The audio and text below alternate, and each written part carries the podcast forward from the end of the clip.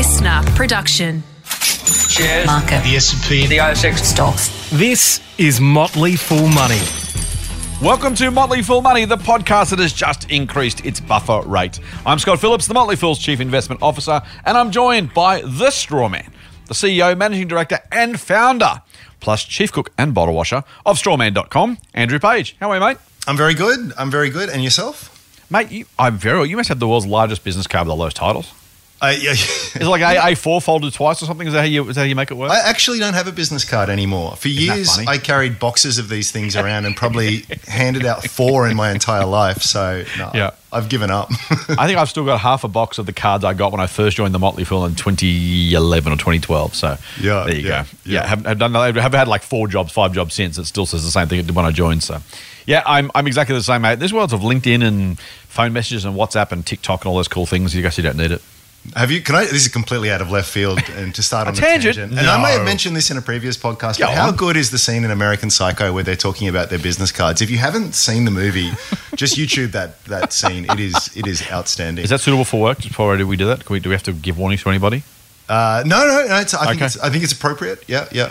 Although an- another thing on business cards, they say you've made it when there's no title underneath it. Like it'll just say Scott oh, Phillips. I like it. Yes, yeah, yeah, yeah. Yeah, imagine James Packer and uh, Twiggy Forrest don't need don't need. You, you don't bother with the title. Yeah. no, no, no. then you know you've made it. do you reckon the US president gets business cards? I don't- Do you reckon Joe Biden? Hi, I'm Joe Biden. Here's my card. Do you reckon he does that or no? Probably not. maybe, maybe. I'm, I'm tipping ScoMo's got a business card. Yeah. Yes. a very, a very, a very uh, plush one. Plush. I love velveteen on the back. I like it. you it. Got to put the effort in. All let's right. talk about let's talk about investing in stocks. Shall we? We should actually do a podcast about that at one point. Um, we are going to talk about investing and stocks. We got a lot to talk about, mate. Some of it's macro, some of it's micro, and some of it's in between because kind of been a big week. I, it's one of those things where, at least at a macro level, like where do you start? Yeah. Um, New South Wales has lost a premier and a deputy premier, the, the leader of the National Party. Uh, we have seen really big volatility on the ASX. We've got the RBA and the RBNZ making decisions, plus APRA. Um, I, I, I know it's one of those things. Hey, the macro doesn't matter, but let's talk about the macro. But man, has it been a week. So let's let's kick off from the top, mate. Um, Yeah. In some sort of order. I, I'm gonna I'm gonna assume, uh, and if, if I'm right, we'll, we'll keep moving. But I'm gonna assume you don't really care about a new premier in New South Wales, at least as far as business and investing is concerned. Does it does it give you any sense of a, a changed approach?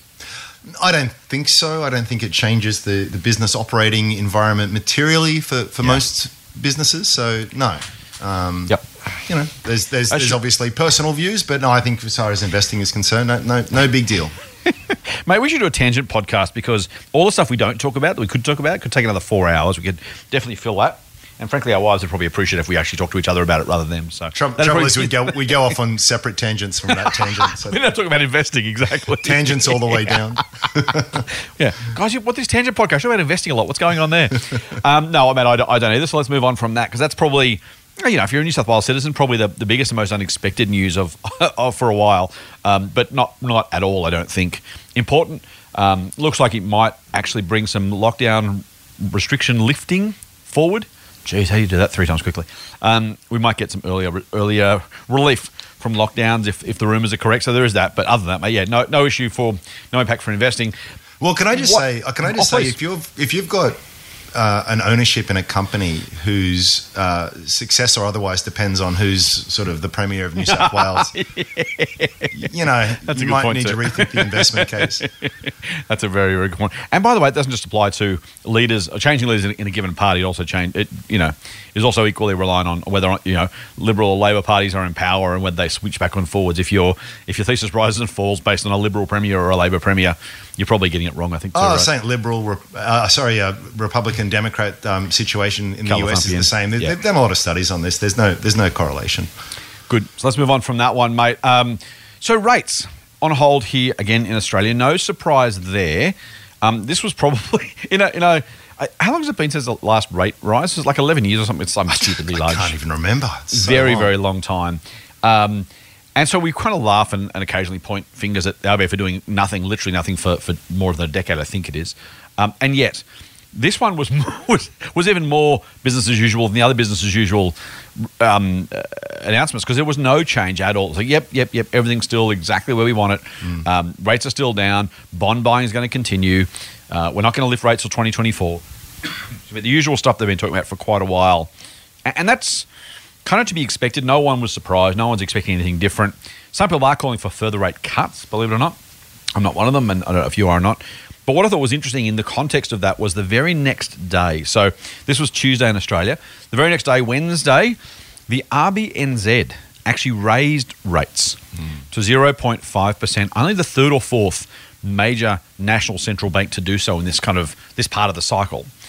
And they're expecting inflation to hit 4% before it starts to come back down to what they expect around 2% over the medium term. They're citing what they're calling capacity constraints, which is a Boffin's way of saying everything that we can do is already being done. Um, there's a lot of money chasing too few goods and services, and that's pushing prices up. So they're, they're already in a, in a cooling phase, effectively, or at least. Uh, I hate using the jargon, mate. It really, but they're in a, they're trying to basically take the top off the excesses here. Not saying the economy is necessarily going to be fantastic forever. They're just saying, look, right now, if we don't do something, we're going to see inflation spike. We're going to see prices go up, and we just need to we need to cool that down a little bit. And I've got to say that's. I, it, it's, again, it's a strange world where inflation is good rather than bad because the rest of us don't like paying more for our petrol or groceries or electricity. Um, but in this case, eh, on one hand, the, the RBA is saying, oh, this is years away. New Zealand's saying, well, it's here, it's now, it's happening. And I guess I'm just curious, the, the, logical question from that is, are we closer to an RBA rate rise than we think and even they think? I don't know. I just, uh, but I would say I wouldn't be surprised if we were. Like the, the, these, the, the the inflation outlook can change very rapidly. So the RBA has basically sort of said till twenty twenty four that they don't really Yes. expect any changes, and that's ages away. Yeah, Um, it really is. But what we've seen, there's there's a, a chart that comes up occasionally, which sort of shows you uh, where the cash rate is, and then it shows forecasts off from that point, and they continue it along, and you just see all these lines sort of going on. Like the, the, the reality always tends to be different. It's not to poke. That's right. It's not to poke fun. It's it's like Yeah. you could ask the best meteorologist, what's the weather going to be like uh, on Tuesday, January two next year, and it's like Yeah. it's just it's very very hard stuff to guess. So I just. And, and there are um, there are pockets of inflation. We've seen what's happened with energy. We've seen what's happened with building Yeah, right. materials. Interestingly enough, a big part of the economy. A lot of, a lot of builders are struggling to get prices. They're, they're having to pass costs on or, or, or wearing it themselves. So there is there is there is uh, yeah. It just has a it just has a way of surprising. So um, and I also think too. It probably I actually uh, agree with what the uh, uh, RBNZ is doing in the sense that it, uh, you, you want a bit of dry powder for when you do need a bit of extra sim. I think wherever you've got the capacity to lift rates, um, especially when, when, when things are heading in a certain direction, you should absolutely do so because at some point in time things will get more difficult again, and you'd, and you'd like to be able to sort of add, add the, uh, the stimulatory impact of, of lowering rates. So, but uh, uh, we will we will see we will see. Yeah, it's it's going to be a it's going to be a, a heck of a thing. I again, we're kind of in uncharted territory in so many different ways here right now economically, and uh, as as we've said before, I've made, I've, we've, we've made pains to talk about it. The the lack of importance of rates on one level, which is as you, almost like you said about the premier. If your business, if your thesis relies on a, on a lift in rates between now and 2024, and not thereafter, and all of a sudden it's going to break everything apart, then have another look because you can't be that accurate at anything. On the other hand, I, I do honestly think, um, while I'm a big Warren Buffett fan, a big Howard Marks fan, big Peter Lynch fan, I just, I just think we're, we're in such weird economic times. This really weird, drawn out. I don't know if we call it a cycle yet because we don't really know what happens next. Um, but but rates matter, right? The direction of rates do do, do matter in terms of you know the, the cost of money, the cost of debt, the the way you think about the I'll say discount rates. And again, to, I don't don't like using the jargon, but the sort of rate of return you're looking for, things do start to change even when rates start to increase, right? The demand for shares, in theory, is less because you get more in cash in the bank, as a, as a, as a single example. Um, and it's a little bit like this next story we're about to talk about, where changes to, in this case, isn't a rule, but it's kind of a, you know, it's an academic theory, an investing theory, do actually make a difference to the value of assets, right? They, they kind of have to by definition.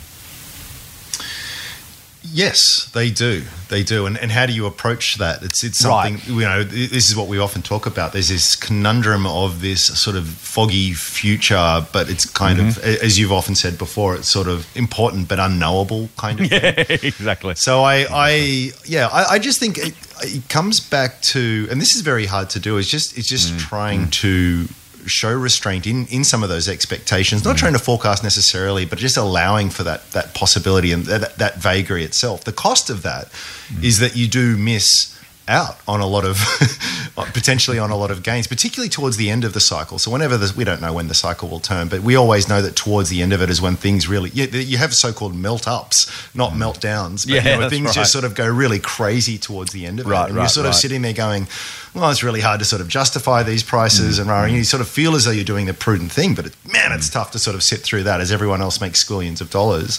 Yeah. But I do think at the same time it is it is it is. Um, profitable, I, I would say, longer term to be able to have that restraint and buy with more discipline, uh, even though Mm. even though you do have to suffer through those periods, because ultimately, it just it just isn't it always the same thing? Just buying good companies at good prices, and if you're not getting good prices, it just Right. it means missing out in some periods of the cycle. Do you know what, mate? So I- I hear that, I, and I don't want to spend too much time on this. We talk about this every couple of weeks or so, but I'm still reminded of of two things. Right, was Warren Buffett's comment that if rates stay low, shares are cheap. That that that he made that statement on CNBC. I should find the find the the, the grab for it.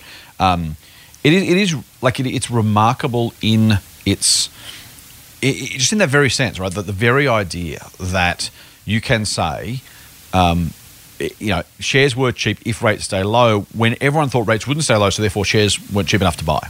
And again, during the COVID crisis, and like I'm a massive Warren Buffett fan, I'm not going to tell him he's wrong, but during the COVID, he still didn't pull the trigger. He still waited for we don't know what. Maybe things to get cheaper, maybe risk to come off the table, maybe to make sure his insurers had enough cash. But for whatever reason, again, Berkshire wasn't buying last March, April, May, June, July, at least not in, in, in meaningful amounts, where we had the biggest stock market fall since the GFC. Um, so that's you know, 11, 12 years at the time.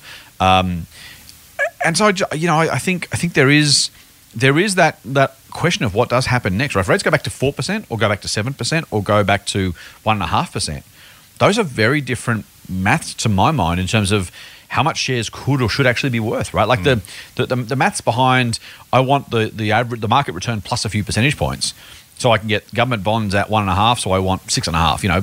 Government bond plus plus five percent. Again, apologies for the, the, the kind of academic um, algebra here, but basically the, the idea behind valuation is you can get a risk-free return from the government. If you want more, if, you, if you're going to get more than that, you've got to take more risk, and so people tend to price it. They say, okay, well my my rate of return, my required return, is the risk-free rate. In other words, the government bond rate plus something. That whole question is like you know is in in 2025 is that is the rate two percent, four percent, six percent? Because you know there's a, there's a big gap between all those numbers, and if that doesn't change or does change, then it does, uh, to my mind at least, cast a lot of stocks in a very very different light when it comes to their affordability or otherwise. Right, we could be overpaying right now. If rates are going to go back to six percent, a lot of people are going to overpay a, a large amount, and the future returns are going to be pretty ordinary. If rates don't go back up, or don't go back up meaningfully, then a whole lot of stuff's cheaper than it otherwise might be. Hmm. Yeah, yeah, yeah. It's tough. It's, I don't know what you want me to say. It's really. I don't know. I want, you, I want you to help me answer the question because I don't know the answer. Well, I, look, I, I, I, I think it's it, you. So I, I've sort of. I, I'll look. I'll state for the record. I I think things are, on average, at least in a historical context, pretty expensive. Um, Robert Shiller, who's um, who, invented the uh, the CAPE ratio, the cyclically Yes. adjusted PE ratio, um, he was just wrote, and I think it was in the New York Times or something uh, last week that it, again it's at levels not seen, usually only seen just before a bit a bit of a crash. Right. Um, uh, and there's other other kind of so I, so I think all of that is kind of true, and I think there is potential for a big downside. But then again, that's that's sort of always true. But then you, I do balance that off against the. Um, the idea of always better for a long term investor to be more fully invested than not. Mm. Um, but to sh- but at the same time, I think you can show restraint. You don't have to make wholesale big changes. I'm all in or I'm all out. Yeah. And then, and then I've I've always said too, the market is the market, but within that, there's mm. thousands of different stocks and opportunities. and you know, so while I might sort of say yes, on average things look pretty expensive, there are stocks mm. out there that aren't that expensive, or at least relatively speaking. There are stocks out there that are more inflation resistant than than others. You know, that things that will actually tend to, though inflation might become a, a bit of, a bit of a thing, will tend to have quite a bit of pricing power and be able to sort of absorb that much better than other businesses. So there's there's a range of fact. You sort of work within what what you can.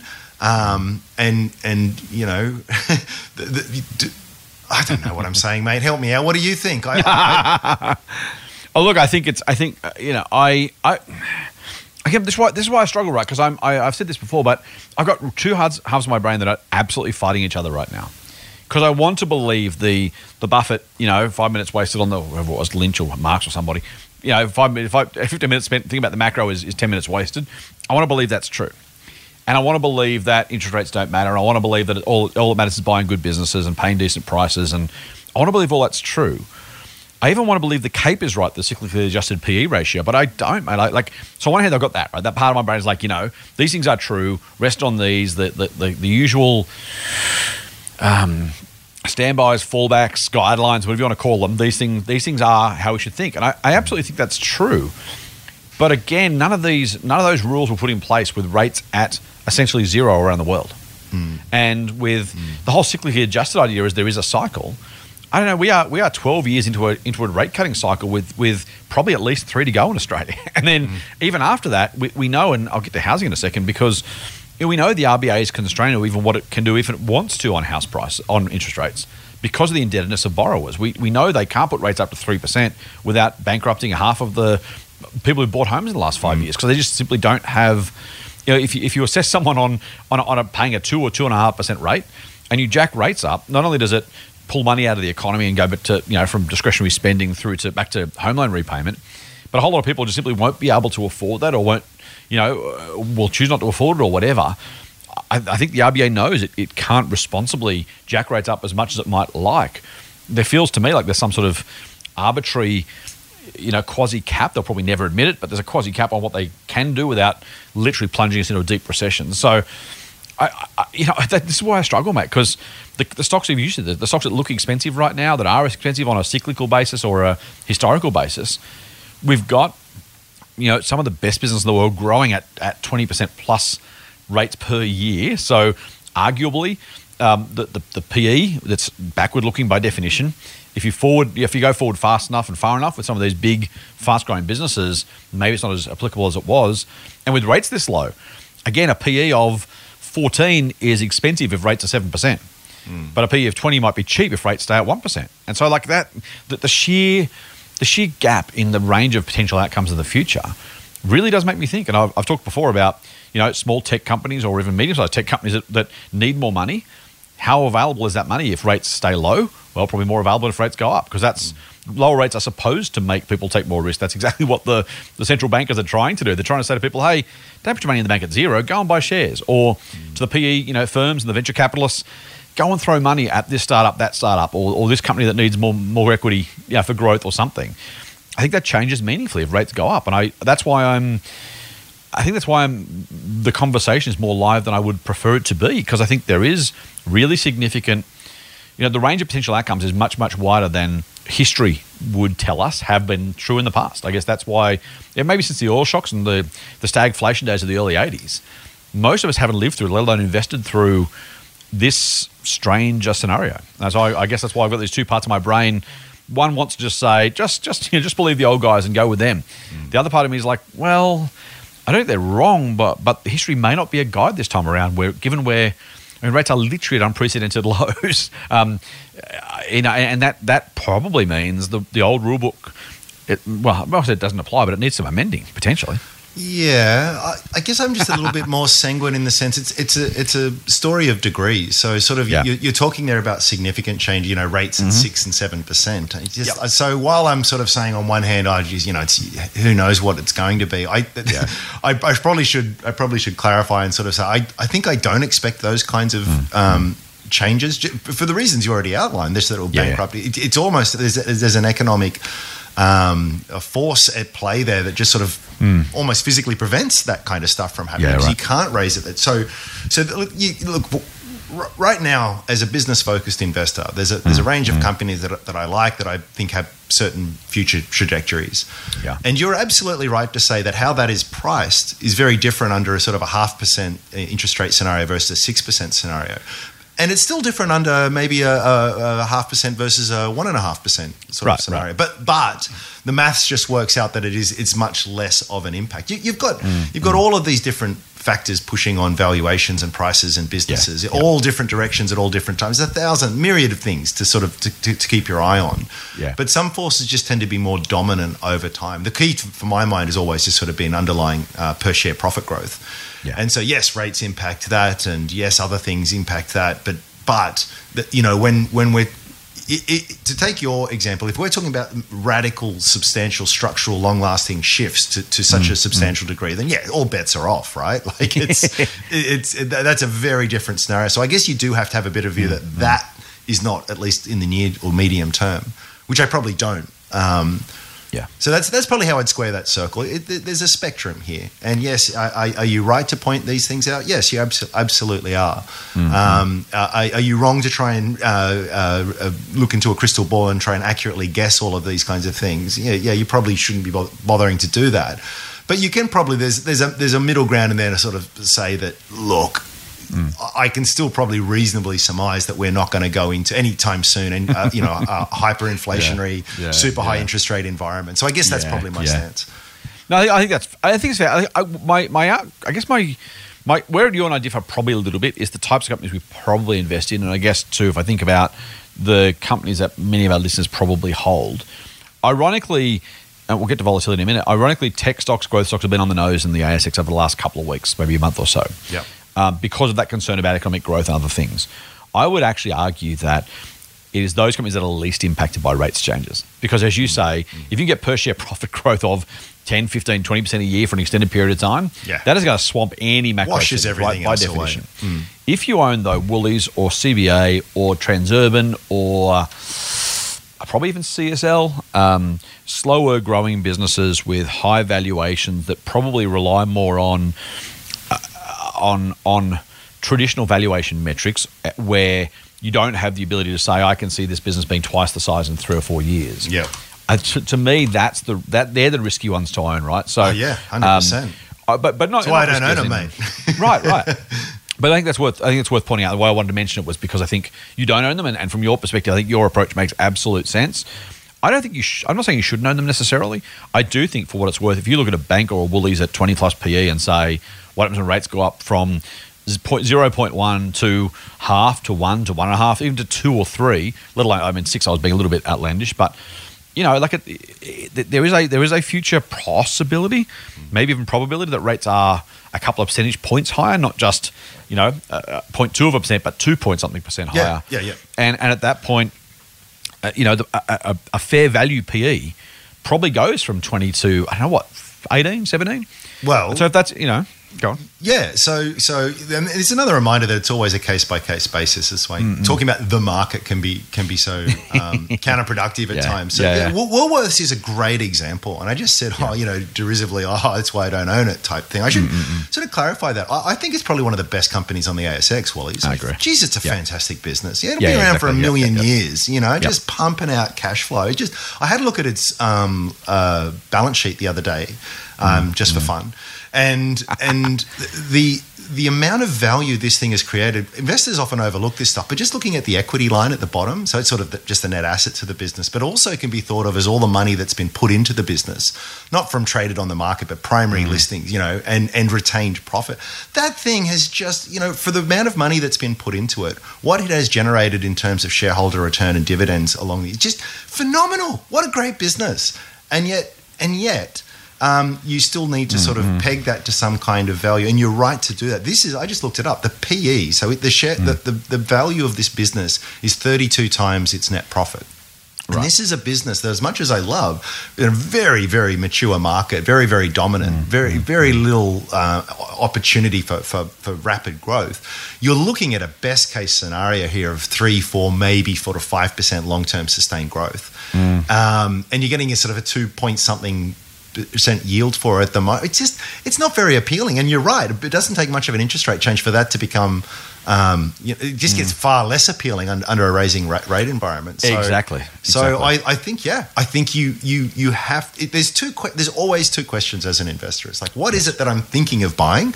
And you can form Mm-hmm. an opinion on that. But then there's the entirely separate one. It's like, well, what am I prepared to pay for that? Mm. And Woolies is in that basket of love to own it, would back up the truck, I'd, you know, sell, you know, mortgage the house, sell the farm, chop off my left arm, and back up the truck if this thing is at ten bucks. I mean, forget about it.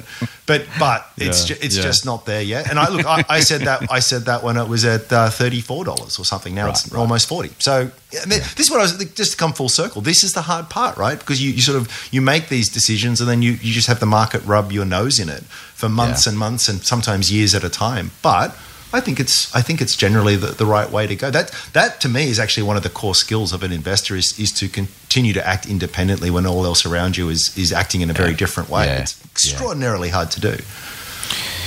Anyway, I don't know Yeah. what the point of my rant was there, ex- except to sort of say that yeah, I agree with you, and it, and you've got to look at it on a, on a case by case basis. Then, frankly, that's Yeah. one of there's very various other reasons. That's why I like the companies that I do that have that. Mm. I, I've, I've really evolved towards more of a growth mindset. Growth, growth at reasonable price, perhaps best described, but because because you you get you get that part right. If you if you're anywhere near the kind of growth that you're thinking, so much else just becomes very uh, secondary, tertiary kind of considerations. Whereas with Woolies and and the, the banks and all that, you know, it's particularly at these lofty valuations, you have to have some pretty confident. You have your, your valuation has to be very spot on when you're dealing about a company yeah. that's only growing at that kind of rate. Because if you get it slightly slightly wrong, I mean, it just completely undermines the the, the return proposition. And that's and that's the point I want to make. And that's what I mean about those two parts of my brain arguing, right? Because at some point, if the market decides that a fair value PE for Woolies is three, four, five, six points lower, it's not growing fast enough to make that up. You're probably sitting on a couple of years of no gains at all, mm. maybe a couple of years after that of moderate gains. Again, market's never completely efficient, but in theory, and so people are listening to this, if they own some of those companies, they need to know that rising rates is net net a headwind for their returns in some of those companies. I mean, it's probably it's net net a headwind for everyone, mm. almost by definition. But when your investment thesis relies, as you say, on you know ninety five percent of the return is going to come from per share profit growth, if you if you own a, a small business or even a medium sized business that's growing pretty quickly, then that's in your favour. If you're relying on you know PE being steady or expanding. And a little bit of earnings growth, well, he's going to grow earnings at what five, six percent a year, probably from here, if they're lucky. Um, you're relying on the PE being pretty stable. If the PE was to fall by two percentage points from or three percentage points from 30, I'm going to make my life easy here, mate, from 30 to 27, that takes 10% of the share price away. If your per share earnings are up 5% a year, well, you'd have to do the maths too much to say, well, you, you know, that's, that's two years effectively of, of profit growth. Yep. That is going to be washed away by a decline in only 3%, three points. Hmm. From 20, 30 to 27, we all say, well, that's about the same price. Kind of is, but it's you know it's ten percent less, right? And you got to get ten percent profit growth just to equalise that PE. So, hmm.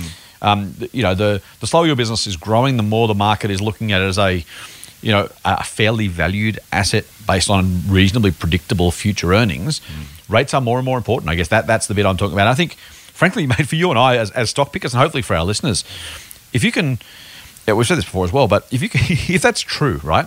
If that is true, and the vast bulk of the market is relatively fairly valued and or relatively hostage to changes in interest rates, then you're going to outperform the market by decent amounts if just just by that being true, right? Like it's not, it's mm. not that simple, but it's not that much more difficult either. If you have BHP, Woolies, News Corp, Telstra, Coles, Wesfarmers, CSL, Cochlear, pick a couple others that contract because rates go up, and the market, the, the market in air quotes, is stagnant or goes up slowly, and you can find a business that is just going to keep growing anyway, your chance of outperforming, I actually reckon, are even better. Now, you know, you don't get extra points for outperforming; you only get points for the cash in your portfolio. But realistically, if you're if you're trying to find a way to outperform the market, there's worse ways to go than look at those businesses that are going to be held hostage to rates and say, so if I just own other stuff instead, realistically speaking, relatively speaking, while the market might do X, Y, or Z, I can probably beat that, maybe by even a, a few percentage points. Well, that's the hope. Motley Fool Money. For more, subscribe to the free newsletter at fool.com.au forward slash listener. Let's go to um, let's go to the other piece of macro news, mate, because wow, um, I, I don't think you'll have a view on this, mate. I, I, you, there's a thing called property. I know you've never thought about property before. Your comments suggest you're not very well informed on property. You don't really know much about it. haven't thought about it much. So uh, let, let, let, let me try and lead you down a path and see if you can create some thoughts for the first time about property, about, about house I'll prices. try. I thought this was an interesting move. So APRA this week, the Australian Prudential Regulatory Authority, uh, the, the the regulator of banks, decided to say to banks, "Hey, what you guys had to do in the past was say take today's interest rates, but then qualify your borrowers assuming rates were two and a half percentage points higher." So in other words, rather than saying I, I, if rates are two percent right now, rather than the bank saying, "Well, gee, Scott, if rates are two percent, you can borrow a million dollars," banks are currently forced to say. Okay, rates are two percent. So, based if rates were four and a half percent, that's two and a half percentage points higher. You can now borrow seven hundred mm-hmm. and banks are required by the regulator to use that higher number to basically build in some buffer. So they actually call it a buffer rate. They build in some buffer to make sure that banks are being prudent when it comes to how much I can borrow, based on a whole lot of things that might happen down the track, largely just including rates going higher, obviously. Hmm. This week, they announced they're going to increase that buffer rate from two and a half to three percent. Hmm. So rather than me qualifying for a two percent loan based on my ability to repay at four and a half, I now have to get that 2% loan based on my ability to repay at five. Now, for those who aren't necessarily mathematically minded or haven't thought this through, the maths of that basically says given the same level of income, you can now borrow less because your average repayment, uh, the maximum you can afford to repay, now will only pay for a cheaper, uh, for, a- for a lower loan. So, in other words, if you could, uh, I mean, I don't know the numbers off my head, but let me let me make It's about five percent from what I've read. So the Right, right. going from yeah two and a half to three percent buffer on average. Everything else held steady for the average borrower. Probably means they can now borrow about five percent less. because you can afford to pay back the same amount per week. But if you've got to pay a higher interest rate to do that, you can only afford to pay back a lower loan. Yep. Right? That's that's the that's the theory. So, APRA, this is a funny one, mate. It's it's it's smart but also intriguing because the buffer rate was never supposed to be to control house price growth, right? Mm. It was also it was always supposed to be about making sure the system was stable by making sure the borrowers could absorb a higher rate. Mm. And APRA making this relatively arbitrary move, by the way, not too many months and years after they switched from an arbitrary percentage point to a to a, a rate plus. They used to, I think it was was it five and a half or six? I think you used to have to qualify for. Yeah, Um, and then they said, no, it's not that anymore. It's now whatever the rate is plus two and a half percent. So that was, and by the way, that actually pushed house prices up because that actually brought the number down for, for a lot of people. But now they're pushing this back up. It's supposed to be protect borrowers. Hard not to see this though, mate. Uh, given the RBA themselves have said, "Hey, rates are low for three years," hard not to see this as a, a quasi. I think I don't know if they've said as much, but we all know it is effectively just a, a mechanism to control house price growth, Oh yeah, which is not really what it's for. What it's not really designed for. I have no problem with them using it that way, but it's one of those things where they're like. We think house price. Well, I'm, I'm going to put words in their mouth. We think house price growth is getting too hot. They we think the absolutely market's think getting house price scary. growth is too hot. we need to find a way to fix this. Mm. Let's pretend, or, or let's use this one tool designed for something else, but that we can bring to bear on this particular problem. Right? It was never supposed to be. Let's use the buffer. Let, let's institute a buffer to control house price growth. It mm. was let's have a buffer to protect borrowers. Now it's very much, I think, almost entirely that, that increase. I don't see any other way to read it than yeah. If, if I say, look, we're expecting rates to go up one percentage point in the next twelve months. I can imagine APRA stepping in ahead and saying, "Hey, this is going to go ugly quickly. Let's just let's just you know put a put put a backstop in place and, and start the buffer now." Mm. But they're not doing that. They're just literally saying, "Hey, rates are going to stay there forever. Let's anyway put the buffer rate up, pretty much just to, to stop that growth in house prices." Yep, and and good good good on them for doing it. I mean, the, the trouble is the the RBA's. We've talked about it before. The mandate isn't house Yep. prices, right? Yes. and we've also talked about the bluntness of the instrument that they've Yes, interest rates. So so we do need macro kind of prudential. This, this is this is like the the biggest non secret in the world that you know house prices are a bit silly. Matt Comyn of the Commonwealth Bank. Has basically said actually the buffer that we're using is well higher than that, and we increased it recently anyway. And he's, he has made urgings Yeah. to APRA and others saying, "Hey, you guys have to step in here." And he has to say that because Mm-hmm. you'd think, well, just do it, buddy. If you're that worried about it, just tighten your standards. But it's this sort of game Right. game theory dynamic that if you don't Yep. do it and all your competitors do, you're going to lose massive right. amounts of market share and stuff. So that's that's why you get into these moral hazards of banks starting to collectively do silly things because you Yeah. just you don't want to miss out while the while the music's playing. So so yeah, I, I think it's a I think it's a very sensible uh, thing to do. Um, it's also they've started to peg sort of uh, debt levels to to income more so than property values. Yeah. The, the trouble of doing it debt to, to to property values is well, if property values keep going up at insane amounts. The debt never looks that big, so they've started benchmarking it to to incomes. Again, more for the consumer's protection. Um, and I think it's a very, very prudent thing because it's it's th- there's there was something in the AFR the other day. I'm going to forget the exact numbers, but the proportion of people taking out debts that are uh, LVRs greater than 90% of the value of their house has, it's gotten to really high levels. And so there's just Right. there's huge amounts of leverage in the system.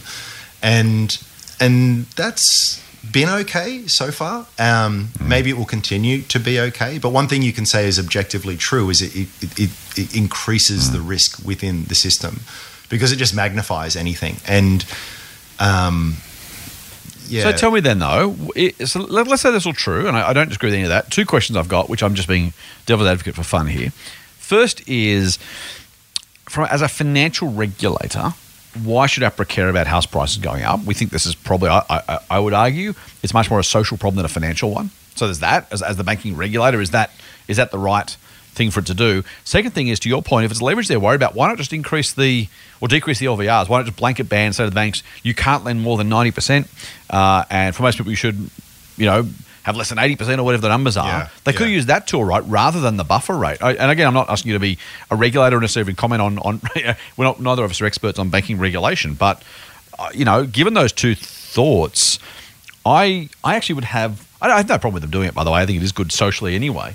But as a financial regulator, I'm not entirely sure there are the sorts of financial risks that otherwise are, are considered evident. I, I don't know. I think I think very self interestedly for their members, they should, they should be worried about the financial health uh, of the property market just because of the, the importance to the major banks and our overall economy. I, I, I think you know it's, if there's any problems in this sort of space, the banks are going to feel it more than anyone else, right? So that they they do need for, for the broader financial stability. I think there's good arguments uh, to, to do it. And in, terms of your other point, that, so they did Mm. introduce uh, more stringent macro prudential controls in 2017. In fact, house Mm. Prices only recently passed that pre. Only uh, nationally, only recently. So we've uh, there's a lot of stuff in the headlines about how Mm. property's done so well in recent times, but it's kind of like, and it has, and it's net back at record highs. But it wasn't that long ago. It, it just we got back above where we were in 2017, and the Mm. fall there was in large part, to my mind, precipitated by by tighter controls, which Frydenberg then unwound. Mm. Yeah, and, exactly. And maybe, arguably, that's that sort of helped sort of reinvigorate the, the housing market. So it's they're, they're dealing. I mean, the- here's here's the most obvious statement in the world. Everyone knows that housing affordability is a problem, but the only way to really fix housing affordability is for prices to come down, right? Like that's what we're talking about with affordability. If something is too Yeah. unaffordable, then it needs to be less expensive, right? Like it's just, it's it's logical. Uh, well, I, I don't know you increase wages, but neither's happening, right? Well, you- you, right. either increase you either increase people's ability to pay or you reduce the price. Yes, right, exactly. Right. But again, the, the biggest non secret in the world is that anyone who tries to do anything about that is going to Yeah. just potentially crater the economy. Like Labor tried to introduce uh, uh, tighter restrictions around negative gearing and all of that Mm, kind of stuff. look how that look how that worked out. It was ma- maybe a sensible thing to do in, in some ways. I know it's a whole Yeah. other different topic, and, and maybe they didn't go about it the right way. But but um, you know, it's it's sort of it's a problem that's much easier kicked down the, the road. And, and in addressing the mm, mm. affordability problem, it, the answer has been to provide more stimulus and mm. more incentive and, and, and, and fix it that way. First-time buyers allowing people to yeah, access yeah. their super, restriction, re- re- relaxing lending standard. You know, Anything but decrease prices. you yeah. know, and it's sort of like which which kind of just sort of adds a bit of fuel to the fire. So Yep. you know, again, I know I always get painted as this big property bear, and I am. I am. I'm totally. You I'm are. totally a. You painted yourself in, in big red and red and white letters. Exactly. I always say. I mean, again, it comes. I think it's a wonderful asset. and again, there's much. There's differences within the broader market, Mm. but there is some scenarios you look out there. If, if these were businesses and not properties, and we were talking about PE ratio and all, you know, Yes. and earnings growth and all the things that we talk about with share. I mean, none of these investments would make any kind of sense whatsoever. Um, Except that. So I'm going to I'm gonna actually take I'm going to take exception with that, and just just for the fun of it. But I also also believe it to about eighty three percent okay. commitment conviction here. I don't think housing is anywhere near as unaffordable as everyone else says it's, it is. Okay. Because those who say it's unaffordable say either debt to income, right, which is fine, Mm-hmm. but we all know that the cost of borrowing is not the debt to the income; it's the repayments to the income, right? Yep. It's it's your ability. It's like the when we talk about leverage at company levels.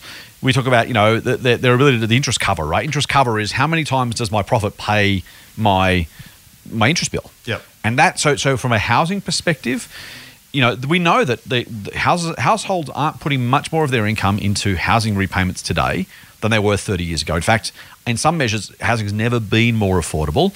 The exception is deposits, which I'll happily chat about. But but for now, let's just stick with stick with repayments in terms of affordability. So.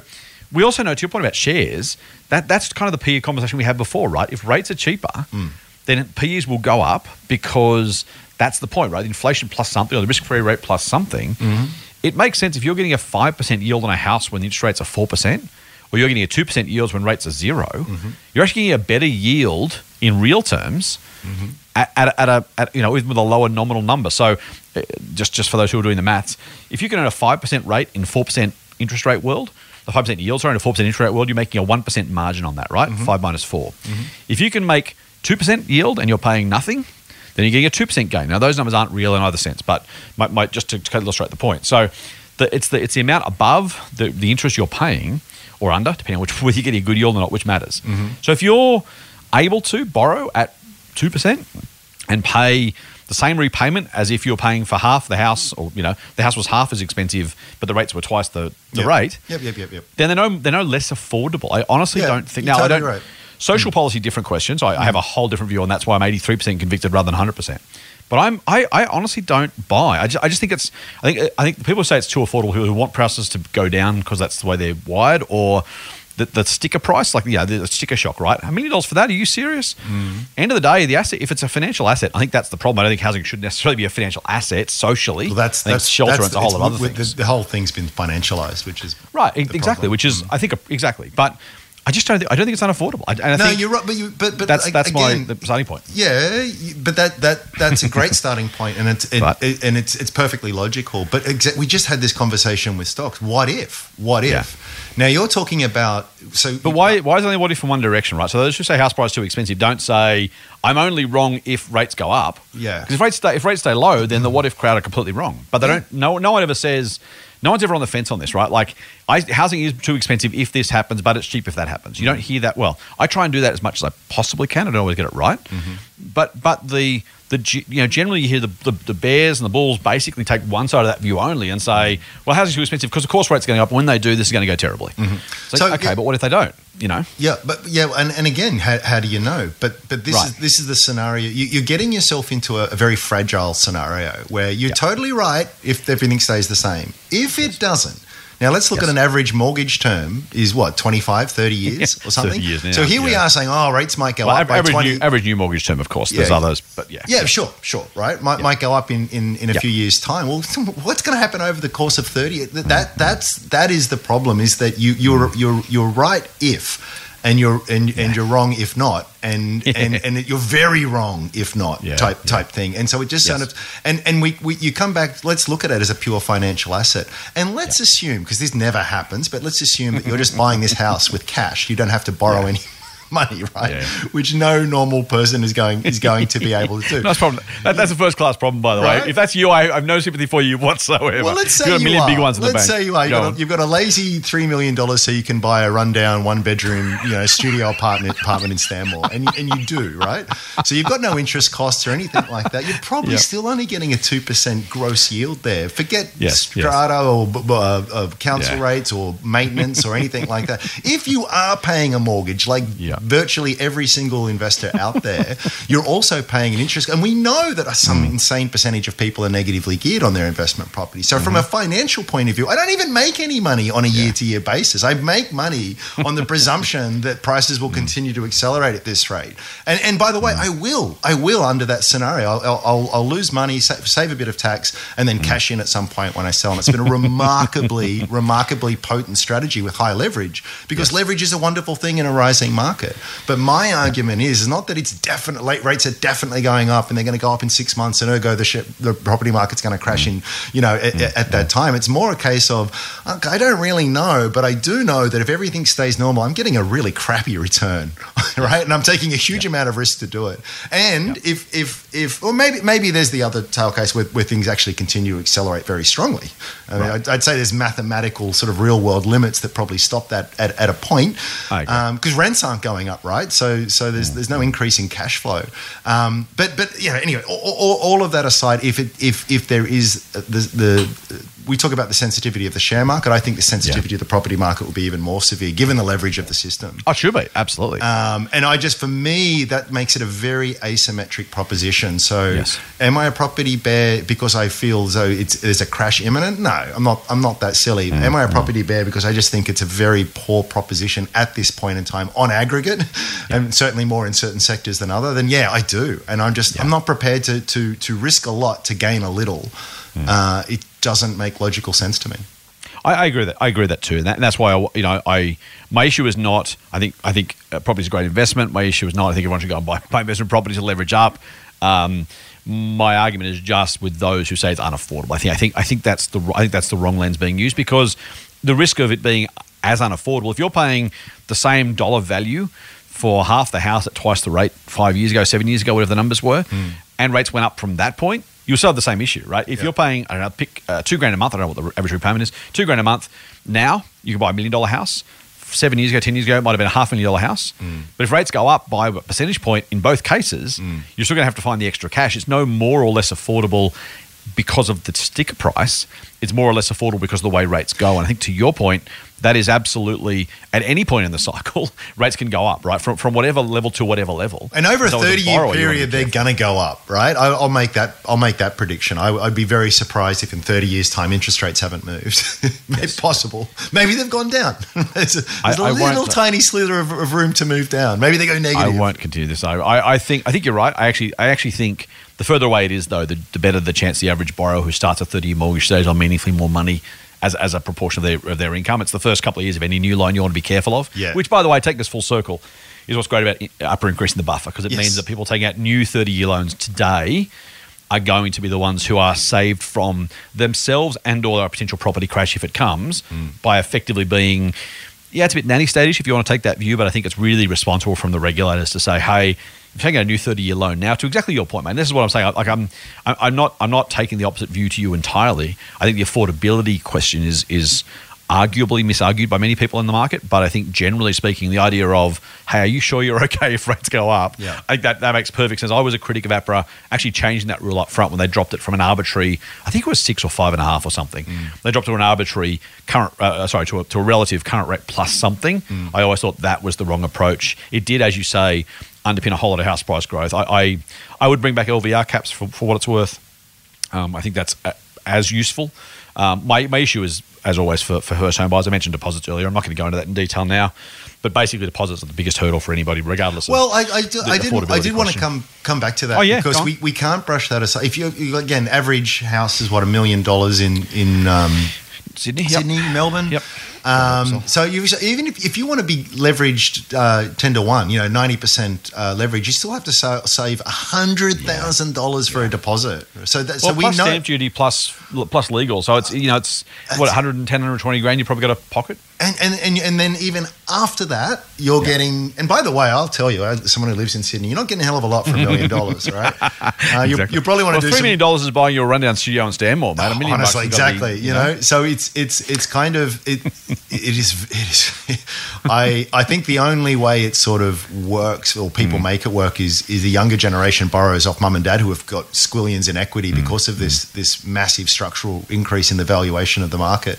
Right. Um, but but it, but uh, what's what's fascinating to me when I um, mentioning before this sort of idea of, of financial gravity is that under there's there's the amount that, that you can hmm. borrow and that's hugely influential. There's sentiment that's hugely influential, but underpinning all all things economic and financial, there are there are sort of real world things, and and ultimately at the base of this is the cash flow that this property can produce, or at least in theory could Yeah. produce if you decided to rent it.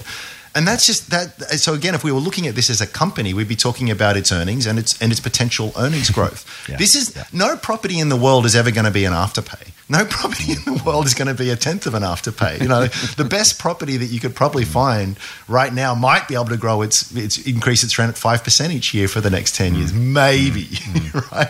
And and so again, when you and and when you look at it in that lens, and that's what Yeah. underpins everything, you've got to wonder. Well, I can't rely on this, you know, uh, Mm. parabolic earnings growth to sort of save me from valuations. So so everything is hyper dependent on these valuations. Yeah, at a point right. in the cycle where we're at super low levels, at a point in the cycle where leverage is, is, is massively high. I don't know. I was Mm. talking about this five years ago, and you know, look look look what's happened. Well, actually, I would argue that it's kind of went down, and it's still been a pretty ordinary return over five years.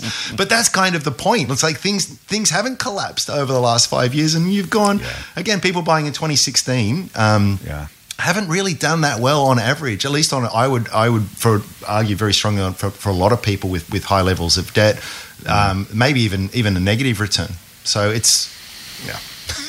So be careful. I'll, I'll shut up. I'll shut up at this point. And another thing. No, I'm kidding, mate. just be, was a good just be careful. I mean, uh, imagine if you and I were having a conversation here, and you're at your house, and I'm on my yacht because Mm. I just spent I just spent the last. Well, it, you know, in, in COVID of last year, I just took out a massive margin loan and bought a bunch of options, Totally futures right. contracts, and just leveraged myself up to the eyeball. Maybe I chucked it all in Ethereum and Bitcoin, you know, like hundred percent. Now I'm sitting here with squillions of dollars, but can Yeah. I can I have been said to have done something uh, sensible? Yeah, um, yeah. You know, did, did It's I do, lotto win thing, right? Did I do the smart thing, or did I Yeah. or did I get extraordinarily lucky?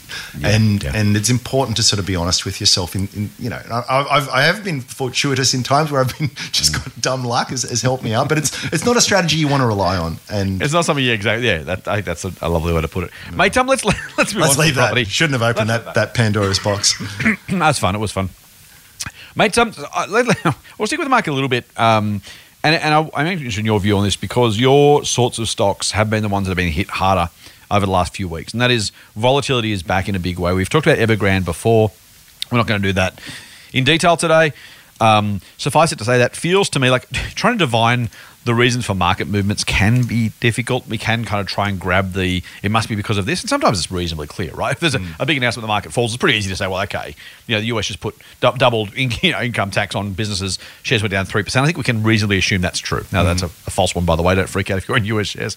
Um, but, you know, there, there are sometimes when you can. In this case, it looks like so really, really strong correlation or causation that the concerns about Evergrande, the Chinese property developer, a second one apparently now also in the gun, um, uh, the Chinese kind of growth story potentially unraveling or slowing seems to have freaked out a whole lot of people. The Australian market, I think I want to say earlier, late last week, early this week, moved 1% or more. Uh, flip flopped four days in a row. So up, down, up, down, or down, up, down, up. I can't remember which. But either way, kind of, you know, this is one of these things that happens when the market, like, I don't know what to think right now. And so people out there trading, not you and I, people out there trading like, oh, I don't know. Uh, I better sell just in case. And, I, and then everyone starts buying the next day. Well, I better buy back in then just in case. And so it really, it's it's the it's the classic, you know, running from one side of the ferry to the other side as it lists backwards and forwards. Everyone runs to one side, then runs back to the other side, runs back to the other side. Um, it's kind of the, the picture in my head. I I don't. Uh, uh, well, firstly, I suppose you know it, it also seems to be that when this sort of thing happens, it's the air quotes growth stocks that pay the price. Um, the kind of you know the, the the safety. The even Bitcoin's up. I know you own Bitcoin. I own hundred bucks worth, as I said before.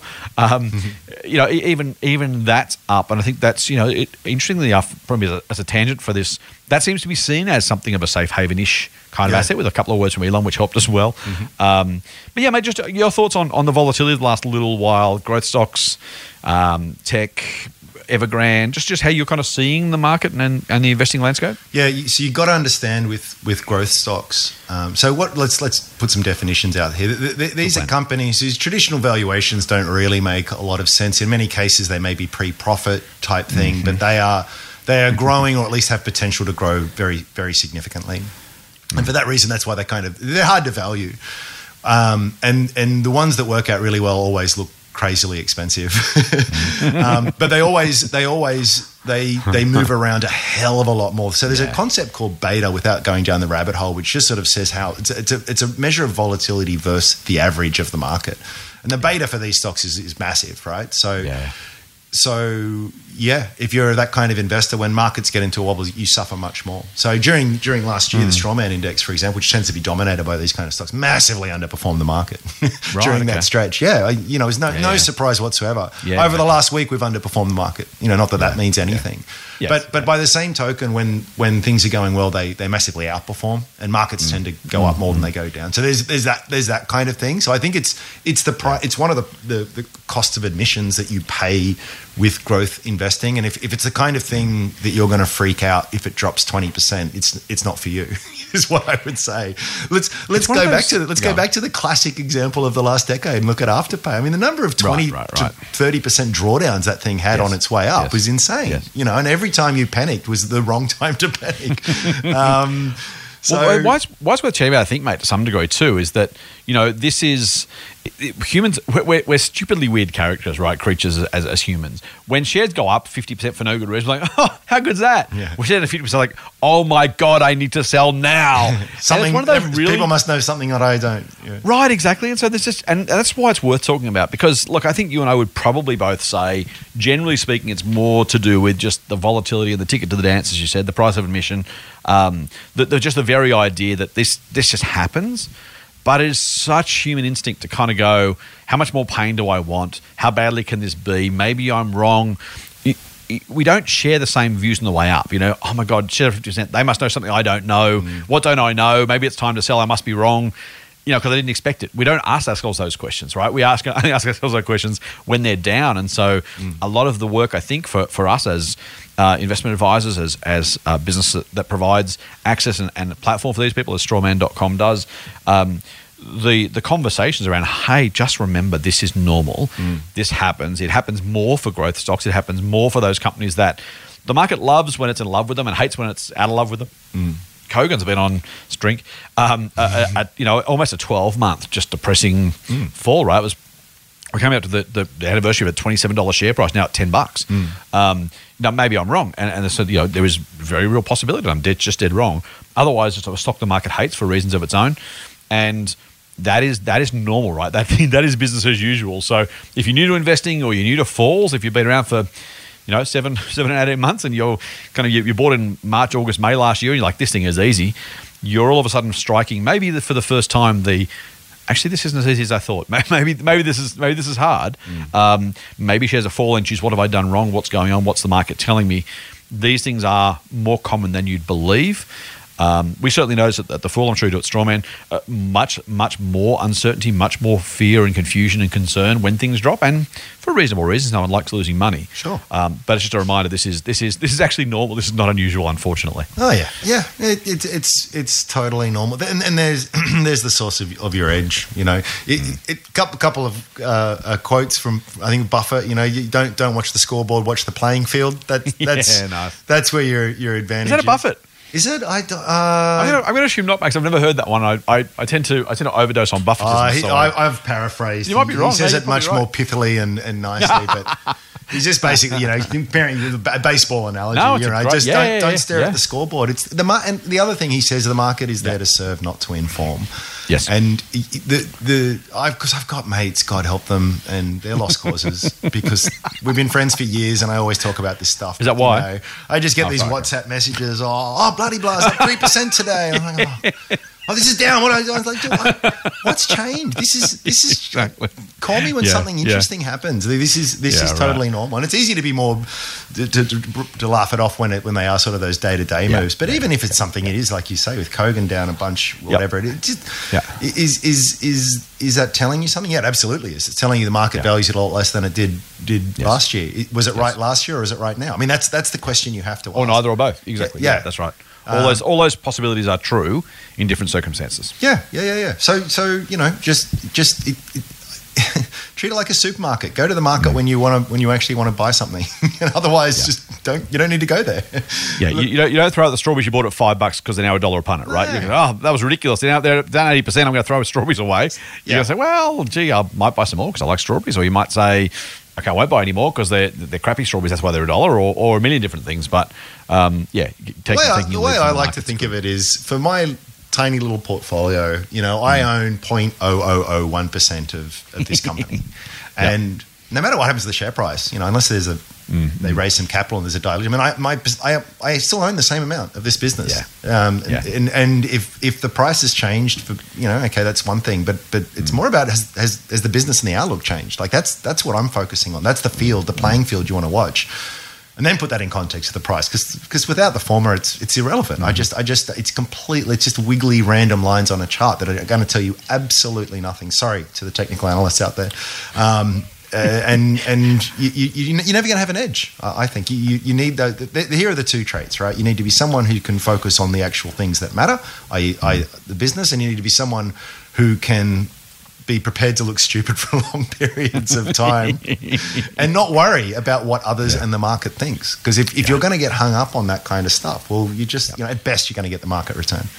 Which is absolutely true and still hard to do, and Oh, you're going to have to massively hard, working on yeah. it. So don't don't think you know if you're listening to Andrew talking now saying, "Gee, uh, yeah, that's all I have to do." Y- yes, it is. It's absolutely true, but also give yourself some slack because it is still stupid hard. I, I've said before, I was buying last March and April and hating it. Right, like knowing it was the right thing to do, knowing I should keep buying, so I did.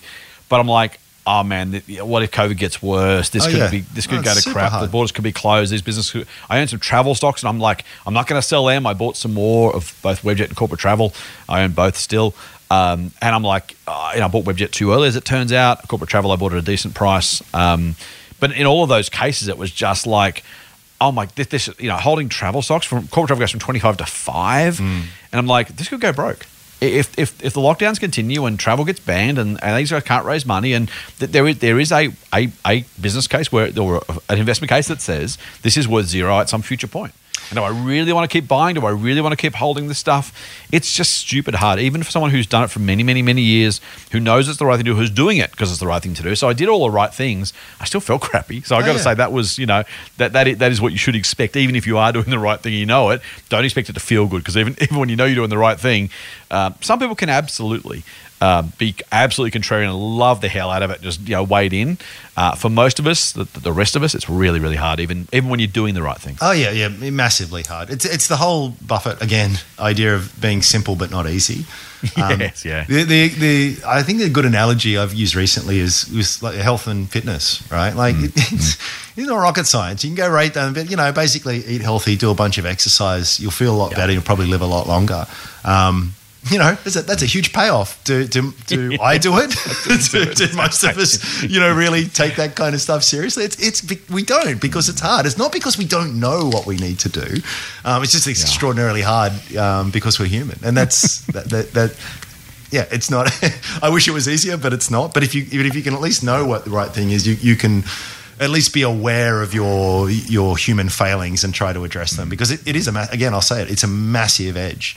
The people who can do that are the ones who, who are likely to, to do extremely well. Those who can't are destined to to probably have a horrible experience. You don't have to like it; you just have to do it. Yeah, yep. Yeah, for sure, for sure. Mate, really quick one before we finish off. I just want to touch on the A2 class action. Mm-hmm. Um, we're not going to do it in a whole lot of depth, but just to quickly kind of touch on it because it was a question we got during the week, and it's it's worth it. I'm an A2 shareholder for the record, A2 Milk shareholder. Um, I don't really have a it's a smallish portion of my portfolio, smaller because it fell since I bought it. Um, I'm eating my own cooking here. There's a class action being launched by Slater and Gordon by by some investors who say that the market wasn't kept informed by A2. And just as a, we won't probably talk about this in a whole lot of detail, partly because it's kind of before the court, so we need to be a little bit careful there.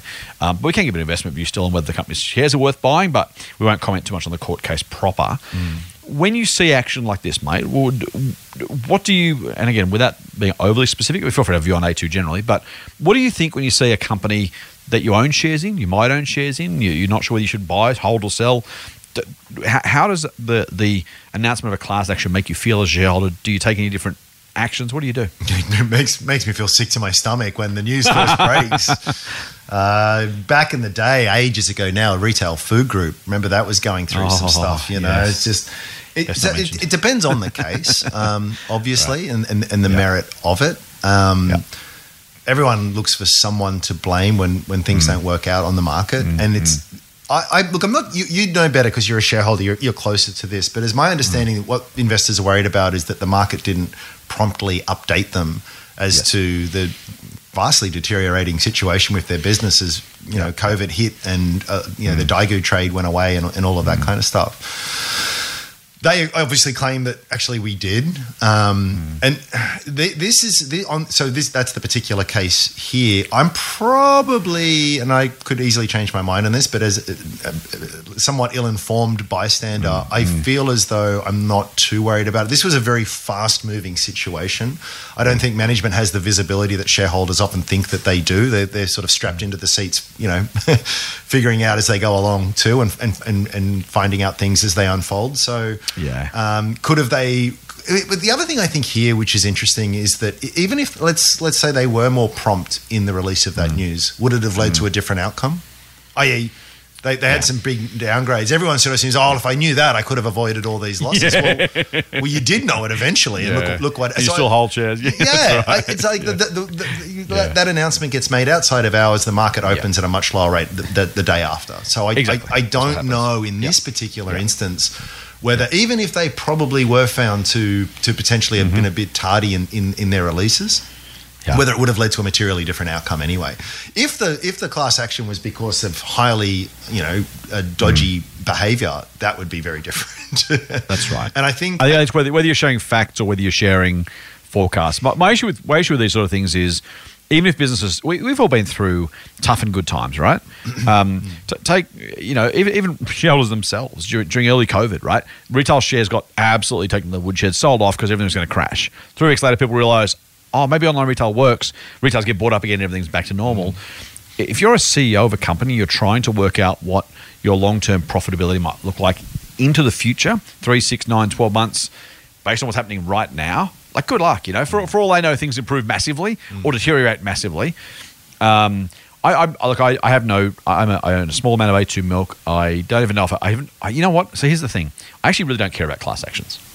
The reason I don't care is because they're probably going to get settled with insurance. Maybe the company has to pay a lump sum fine. It's not going to be material, frankly, to the investment case moving forward. You know, and, and if it helps them realize if they have done the wrong thing and not disclosed enough, then they'll, they'll learn that that lesson. If they did the right thing and they disclose properly, then there's no lesson to learn.